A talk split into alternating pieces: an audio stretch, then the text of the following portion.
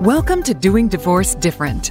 Join family law attorney turned mediator Lisa Koski for candid conversations on how to alleviate the fear of divorce and how to heal through empowerment. Now, your host, Lisa Koski.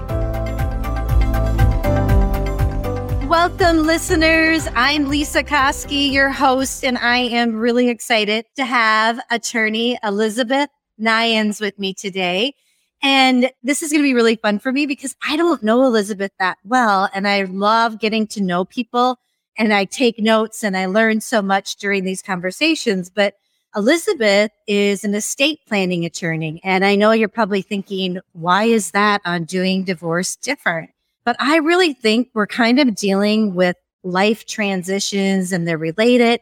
And I have a lot of clients who asked me, what do I need to do after divorce? So I'm excited to have Elizabeth here. She's going to start out in a second and she's going to tell us kind of her story as to how she chose this area of law and became an estate planning attorney. And then I'm hoping that after we talk about what needs to be done after divorce, we can drop in a little bit to talk about careers and help a lot of people who are going through divorce are starting a new career. And that's something that Elizabeth also does. And then at the very end, because all of you know I'm doing this from my barn and I have all my animals, I want to talk a little bit about pet planning. Elizabeth, honestly, I am so thankful that you are here and we have a mutual friend and I just feel blessed to have you. And honestly, I just had clients who were asking me about their estate plan and what they need to do. I'm so thankful that I'm going to be able to share this information. So, Elizabeth, welcome. Thanks for having me, Lisa. I appreciate it. Can you start out with your story as to what made you decide to be, well, one, an attorney and then really hone in on the estate planning aspect? Sure. Actually, I worked in corporate America for 13 years. I majored in marketing in college and had sales and marketing jobs in the corporate world. I mean, got to the point where I just wanted to do something that was more rewarding and had a friend who had a legal issue at one point and I kind of helped her check out various attorneys to assist her with their problem. And I had always kind of thought about going to law school, but started thinking about it more seriously once I started meeting with all these attorneys with her. And then I started interviewing attorneys that I know and other people know to say, hey, you know, tell me what you love about what you do, because I wanted to make sure you know, if I'm going to go back to school at age 35, that this is really what I want to do. I talked to a lot of attorneys and decided, yes, I think I'm going to love this and be passionate about it. I actually thought initially I was going to do child advocacy. I'm very passionate about children being represented and looked after, given that they're so vulnerable feel the same way about pets. Mm-hmm. But when I, once I got into law school, got exposed to that, it's really so hard to separate yourself emotionally. So I decided to focus on family law and estate planning. And I love the people fight of law, which those two areas are very people. You're interacting with people all the time. And so, yeah, I graduated law school. You know, I went to law school at 35 and then for three years went full time. Luckily, I have a husband that supported me in doing so and opened my own law firm right away it was really great. I had already built up a great connection with a lot of other attorneys and mentors. So I had a great network. And I stopped doing family law back in 18, but I did do it for about four years. Really enjoyed helping people during, you know, a difficult time in their life, but decided to focus primarily on estate planning in 2018. That's our specialty these days. We help people plan for incapacity or death and make sure that they're taken care of it's always eye opening. And I said I didn't know you, and now I get to know you. And Elizabeth, we have a lot in common. I also went back to law school after having a career kind of in marketing and sales. And I actually had two kiddos. My husband did help me through that as well. And this is interesting. When I fresh out of law school, I opened my own practice and it was in estates and elder law. And I will say I love doing estate and elder law mediations along with the divorce mediations to work with families and family planning and helping them move forward and be able to make the decisions so that someone else isn't making them for them. Mm-hmm. I think that is so important. So we're gonna like a lot in common. And I love that. I love to meet you. It's awesome. So this is really good because you have that family law background. You kind of understand where people are after a divorce and you know, it's so scary and stressful. And we try to make it not so much that way as we do mediations together. But as they're moving forward, I always want to hand them, you know, don't forget about your estate plan. And maybe some of them don't have them. What would be some tips that you could give our listeners about what they need to do after the divorce? Sure. I know it's really overwhelming and they've just come out of the tough stage in their life and you're still a little cloudy about where things are going. One of the easiest and quickest things you can do is update your beneficiary designations on your life insurance, your retirement accounts, brokerage, you know, any type of account you have. A lot of them can be beneficiary designated. That's a quick thing you can do fairly fast. You just contact Fidelity or wherever that account is you can usually do the change online or potentially send in a form. So that's something quick. I need to ask you a question. Sure. Is it true that sometimes the beneficiary will change due to the divorce? A lot of people want to name, still name that spouse, that ex spouse because of the kids involved. Sometimes do they automatically change? So you need to make sure that person remains?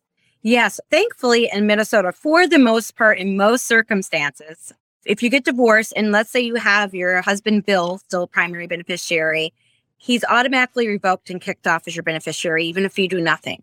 Because the state recognizes, for the most part, most people are going to want to change that. But if you don't have a backup, a secondary after Bill, once he's kicked off the list of potential people to inherit, sometimes default rules do come into play and they may not meet what you want to accomplish for your goals you know, the important thing, of course, as an attorney, I would say consult with an attorney who specializes in, yeah, talk about what you actually want.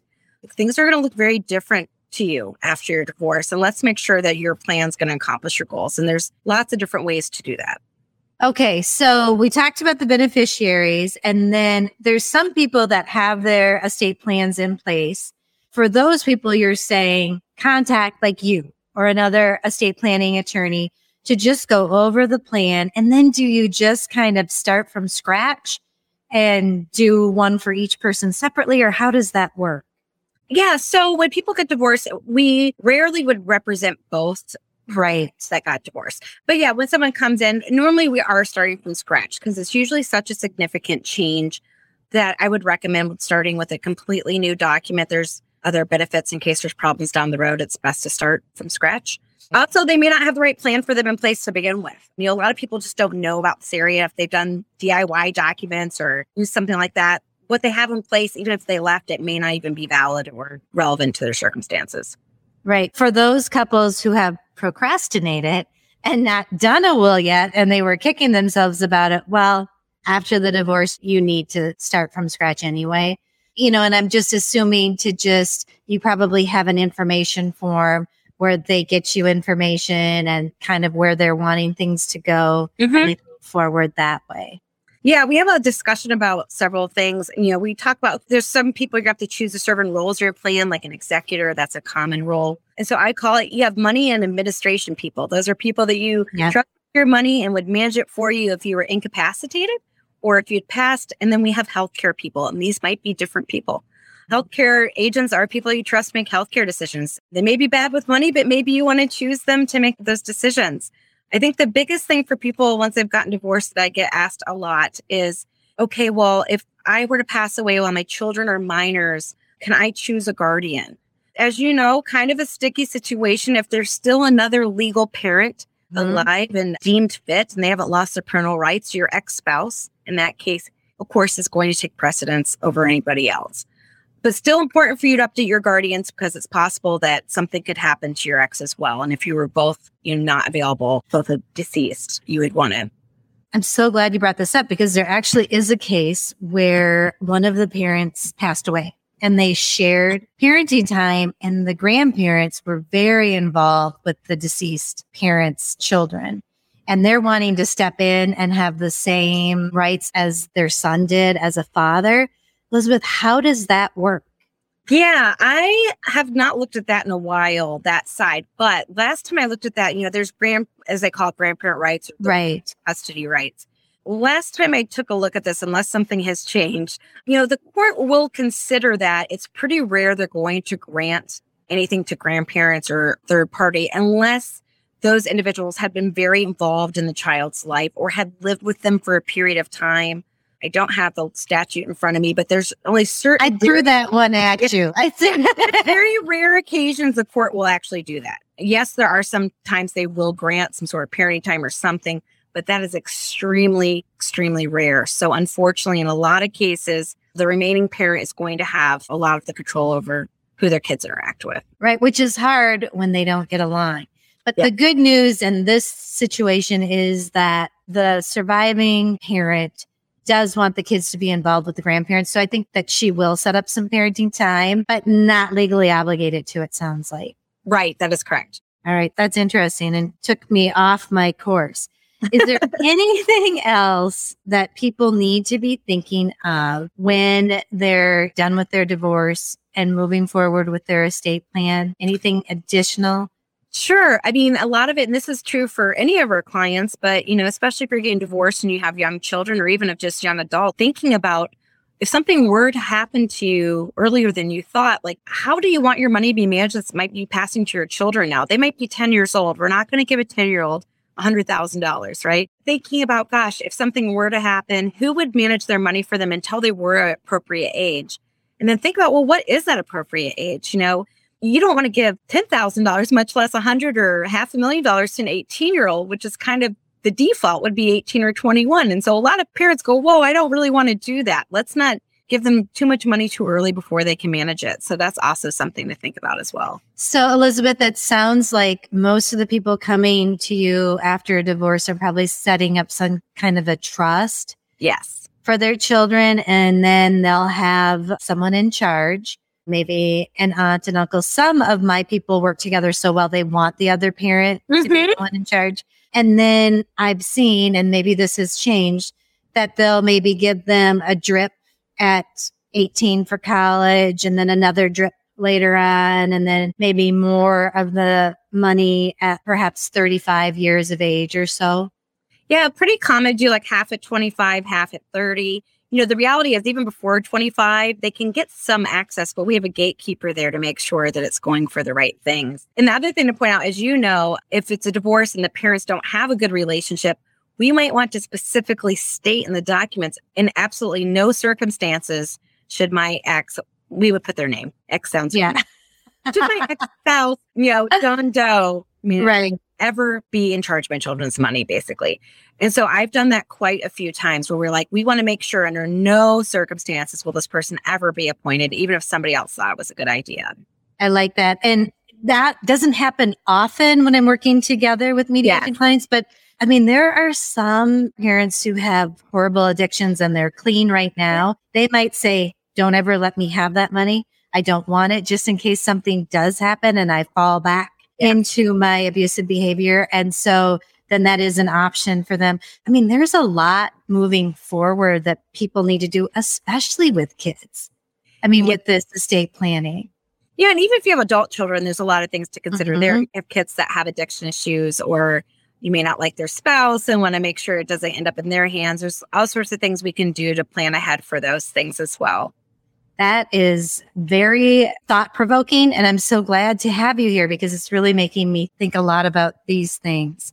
Can we move on a little yes. bit to the careers? And I have to tell you, I looked, I searched your website and I looked at a blog and you had, I think it was a kickboxing mm-hmm. club on I think you had helped a new business, perhaps done an LLC.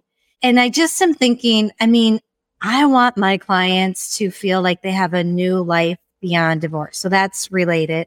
But also there are people who want to take something that they've kind of been doing on the side and they need a little bit more income and they want to make it into a business. And I just have to say this quote, and it was your boxing club. You asked for advice from the owners and they said, go for it. Change scares people, but it is always necessary and keeps others engaged and excited. I mean, it's necessary, they were saying. And not that we often see divorce as an exciting time, but we can change the story of divorce and change it to something that is expanding your horizons. So for those people who may be interested in starting a new business, and I know I didn't like tell you I was going to talk about this. I don't know if you're prepared, but if you could just touch on that a little bit for those listeners. Yeah, and kind of like you, Lisa, actually, I was a qualified mediator as well. So part of what I love, um, I really love trying to empower people to chase after what they want out of life and know that they can have it. It doesn't mean you're not going to work for it, but I mean, I agree with you. I think divorce is an opportunity to, it kind of forces you to reevaluate your life and what's important to you and why you're doing what you're doing. So yeah, we do work with a lot of business owners and part of what I do with anybody that comes to the door, even if they already have a business, is to make sure they did it properly. A lot of people think, hey, I filed with the Secretary of State, I have an LLC. And I'm like, well, that's not quite, you need to do a few more steps. But yeah, we're here to help and empower people. We have lots of connections with people like yourself and other professionals. If they're looking to change careers or other things like that, we do everything we can to share our resources as well to say, hey, you might want to talk to this person they have great resources for what you want to do. And, and if we can connect people, I am a big connector. I really enjoy connecting people with, you know, others that might be able to inspire them or help them along the way. I love that. And why would it be important for someone to set up like an LLC? Sure. You know, a lot of people just start a business, they're not really thinking about legal stuff because they're not attorneys. They mm-hmm. just want to make some money and doing whatever they do. The important thing is if you don't separate your business from your personal assets, if something were to happen and you were to get sued for whatever reason, it could be an accidental situation where you were liable or a creditor you owed money to. If you don't have that clear separation legally between your business and personal assets, they can go after everything you own. They call it limited liability corporation because you have limited liability. So, as a Nyan's Law, if I get sued as an example, my creditor, whoever I owed money to, if they win something and they get a judgment and they're trying to collect money from me, they can't go after my house or my retirement or, you know, they can't go after anything that's personal to me. Right. So yeah. important for the businesses that may not have thought of that. Yeah. So springing people forward, giving them hope, using divorce as an opportunity, all good things. And okay, so I have to, because the animal lover that I am, I have to get into the pet planning. And I will say more often than not, there is a pet clause in the divorce decrees that I draft with couples. Mm-hmm. And then I started thinking, holy Toledo's, I've got horses and dogs and cats and chickens. I don't know if people want them or not, but there needs to be a plan in place. So can you touch on that just a little bit? Sure. I actually had a client recently who has a hobby farm. And so she's having a different person be in charge of livestock versus her domestic pets to live in the house we can plan for who's the caretakers are going to be. In addition, we can say, hey, and if they don't want to be the caretaker, we want them to find an appropriate home. They don't want their pets going to a kill shelter, right? I mean, right. they're like family. And then we can set aside a certain amount of money to pay for the care. So let's That's say. what I was going to ask. Yeah. Which is important. So if you take care of these 20 horses, that's asking a lot of me financially. So we can right. actually decide a pet trust where those funds are to be used for the care of the pets. So that includes vet visits, boarding, finding a home. You know, there are fees involved there, travel expenses of dropping the dog off at, you know, your aunt's house or whatever it might be. I have pets as well. My mom worked at a vet growing up. We had lots of animals. So, mm, so love animals. I totally get it. I have dogs myself. I have one dog now, but, but yeah, so we planned for that. And I had a lady who had a parrot and they lived to be like 100 years old. I know. It was crazy. Yeah, we deal with those types of things all the time. So good to know. And, you know, even you think about elderly people, you know, maybe like my parents who would love to have a dog, but they're feeling like, well, the dog may outlive me. But for them to know that they can have a plan in place and even support it so it's not a burden and they can pick who it would go to would probably ease the mind of people, you know, going through that. Hey, I just wanted to pop in here quick before the saddle up segment and this whole thing winds down. And I want to tell you about my parenting plan online course. It is for you if you are terrified that divorce is going to ruin your children. I'm here to assure you that you can co parent really well together. And I have an online course that is going to walk you through a parenting plan you will have a piece of your divorce done. If you want to work with a mediator, you can bring the paperwork in and that portion is complete.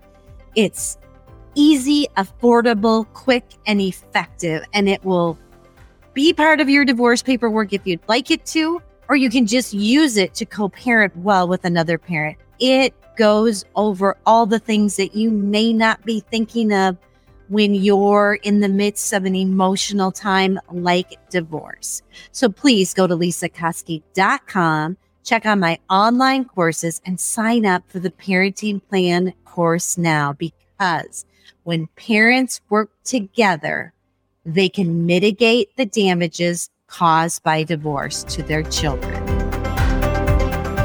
Elizabeth, I cannot believe how fast this has gone. And I feel like we've kind of covered three different subjects, all somewhat related to divorce. And I'm so thankful that you were here today. And towards the end of my podcast, I always end with a saddle up segment where I ask my guests to give just a tidbit of advice, something that people can do right now to better themselves or move forward better.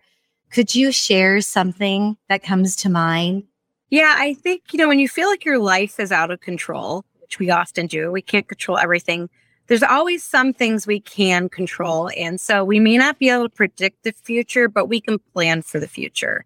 That is just a big motto of mine. We may not know everything that's going to transpire from here on out, but let's do what we can to plan for the possibilities. And it just makes you feel relief the yeah. planning brings relief. And I love that that's what we want for people. So, Elizabeth, we're going to have your information in the show notes. How can people get in touch with you if they need you after a divorce or just for estate planning or business needs? Sure. We our website is nianslaw.com. I'm sure you'll have that somewhere. then mm-hmm. our phone number you can call us. We usually start with the consultations, how we start finding out what people need or what they want. And so they can call us at 651-478-8999.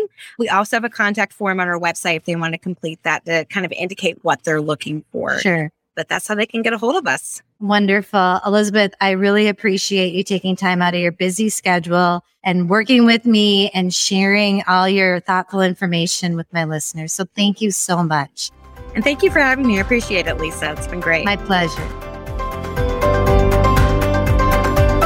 Thank you for listening to the Doing Divorce Different podcast. Connect with us at lisakoski.com and sign up for our newsletter.